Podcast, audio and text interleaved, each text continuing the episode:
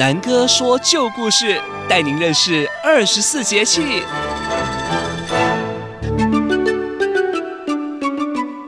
大朋友、小朋友好！上一次南哥又说了小暑的故事，现在呢要来讲讲大暑。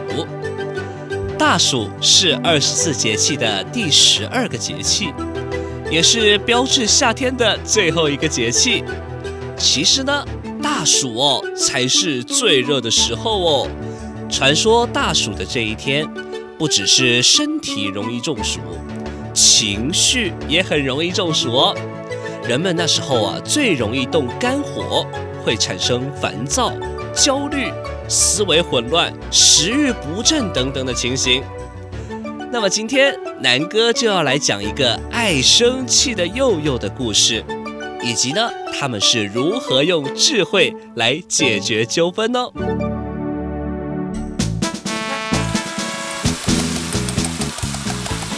这一天一大早，妈妈在厨房准备早餐。这个时候，听到佑佑在大吼：“靠嘞！我的乐高都被你弄坏了啦！”接着就听到弟弟大哭着说。然后房门砰的一声，悠悠生气地说：“寇你，这个破坏王，不要进来我的房间！”弟弟被关在门外，又放声大哭了起来。嗯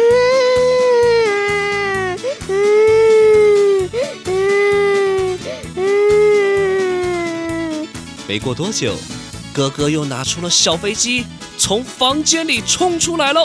咻，看我的战斗机！我要来打敌人，接着就把飞机往弟弟的肚子撞了过去，弟弟一屁股跌倒在地上，然后弟弟爬起来，不甘示弱的拿起地上的车车，也往哥哥的头上丢过去。哇，这一个神准，丢中了哥哥的眼睛，又又痛得大哭了起来。妈咪，弟弟拿车子丢我，我要揍死他！两个兄弟扭打成一团，妈妈急忙赶过来阻止。喂，不要这样，你们不要吵了，分开，分开。哎，就这样吵吵闹闹中，开始了佑佑家的一天。佑佑是一个五岁的小男孩，他的弟弟三岁，他们兄弟俩呀，每天都精力旺盛。从早上起床开始就可以吵架，吃早餐的时候也能吵，今天也不例外。为什么弟弟的果汁比我多？我要他那一杯。为什么弟弟的苹果比较大？我要吃弟弟的。妈咪，你不可以先端给他，我要先吃。弟弟看着哥哥吵，也跟着吵起来了。我先，我先，我要先，我，我，我。这时候，妈妈放在桌上的咖啡就这样被兄弟俩争吵的大动作给打翻了，整杯咖啡从桌子上流到桌子下。小狗狗小白看到了地上的咖啡，也马上冲过来舔，身上的白毛被滴下来的咖啡都给染黑了。这时候，妈妈再也受不了了，大吼了一声：“喂，你们每天都一直吵吵吵！”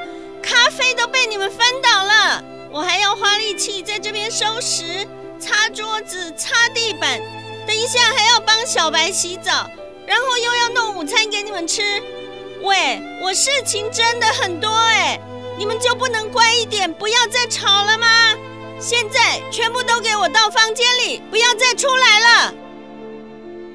幼幼也知道自己闯祸了，安静的待在房间里面。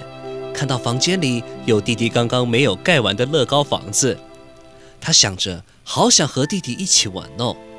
如果在这里加上一个车库，他的小车车就可以停在这里喽。接着，他又看到床上有妈妈刚收进来的衣服，他想着，那么多的衣服，妈妈洗的好辛苦哦，我不应该跟弟弟吵架的，还害妈妈生气。我来帮忙折一折好了。这时候，妈妈在外面又是擦又是拖，桌子亲完，水果盘、咖啡杯洗完，还要把遭殃的小白拖去洗澡。唉，还好咖啡不烫，不然我还要送小白去医院。幸好孩子都没受伤。帮小白洗好澡，妈妈才有时间休息一会儿。这时妈妈想着说：“哎，刚才我是不是太凶了呀？他们才只是小孩啊！快中午了，大家应该饿了吧？中午我就来煮祐祐爱吃的意大利面吧。哎，对了。”今天是大暑，难怪我们火气大发脾气啊！我今天就来做个神奇的东西给大家来消消暑吧。于是妈妈就在神奇的厨房里面变着魔术。在另一个房间的 Cody 其实不太清楚刚刚发生了什么事，因为哭得太累了，已经呼呼大睡喽，手里还抱着半块苹果。妈妈做好了午餐，叫两个孩子吃饭。祐祐看到有他爱吃的意大利面，就很开心。看到恢复原状的客厅跟餐厅，以及洗好澡、香香的小白，突然觉得很内疚。他就起来说：“妈妈，对不起，我不应该跟 Cody 吵架，还比谁的苹果比较大。我今天决定要当一个好哥哥，我的乐高跟车子都会借他玩。”妈妈听了很感动，拿出刚刚煮好放在冰箱的冰仙草，说：“佑佑，Cody，今天是二十四节气的大暑，我们呐都情绪中暑了。以前老祖宗有一句话说啊，六月大暑吃仙草，活如神仙不会老。来，我们一人一杯，一样大杯，喝下去，暑气全消，就都不生气啦。”哇，太棒了！我的妈咪是神仙耶，好厉害哦！妈咪，我爱你。我希望我每天都能像这样乖乖的，不再让你生气。小宝贝，妈咪也要学习不生气，让我们一起加油哦！母子三人都开心的笑了。小朋友，你有没有兄弟姐妹呢？佑佑和 Cody 吵架的情节是不是觉得很熟悉呢？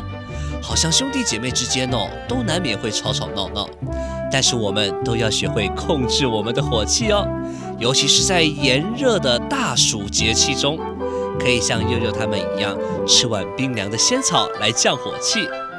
说到大暑啊，除了吃仙草消暑之外，大暑前后还有过半年节的习俗。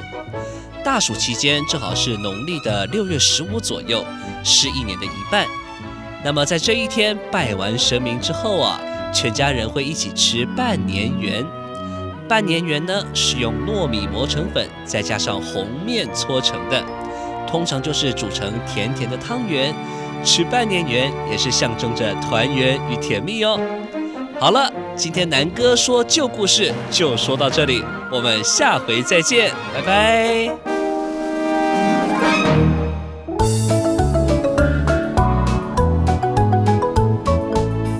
好吃的汉饼都在旧镇南，传承汉饼文化在旧镇南。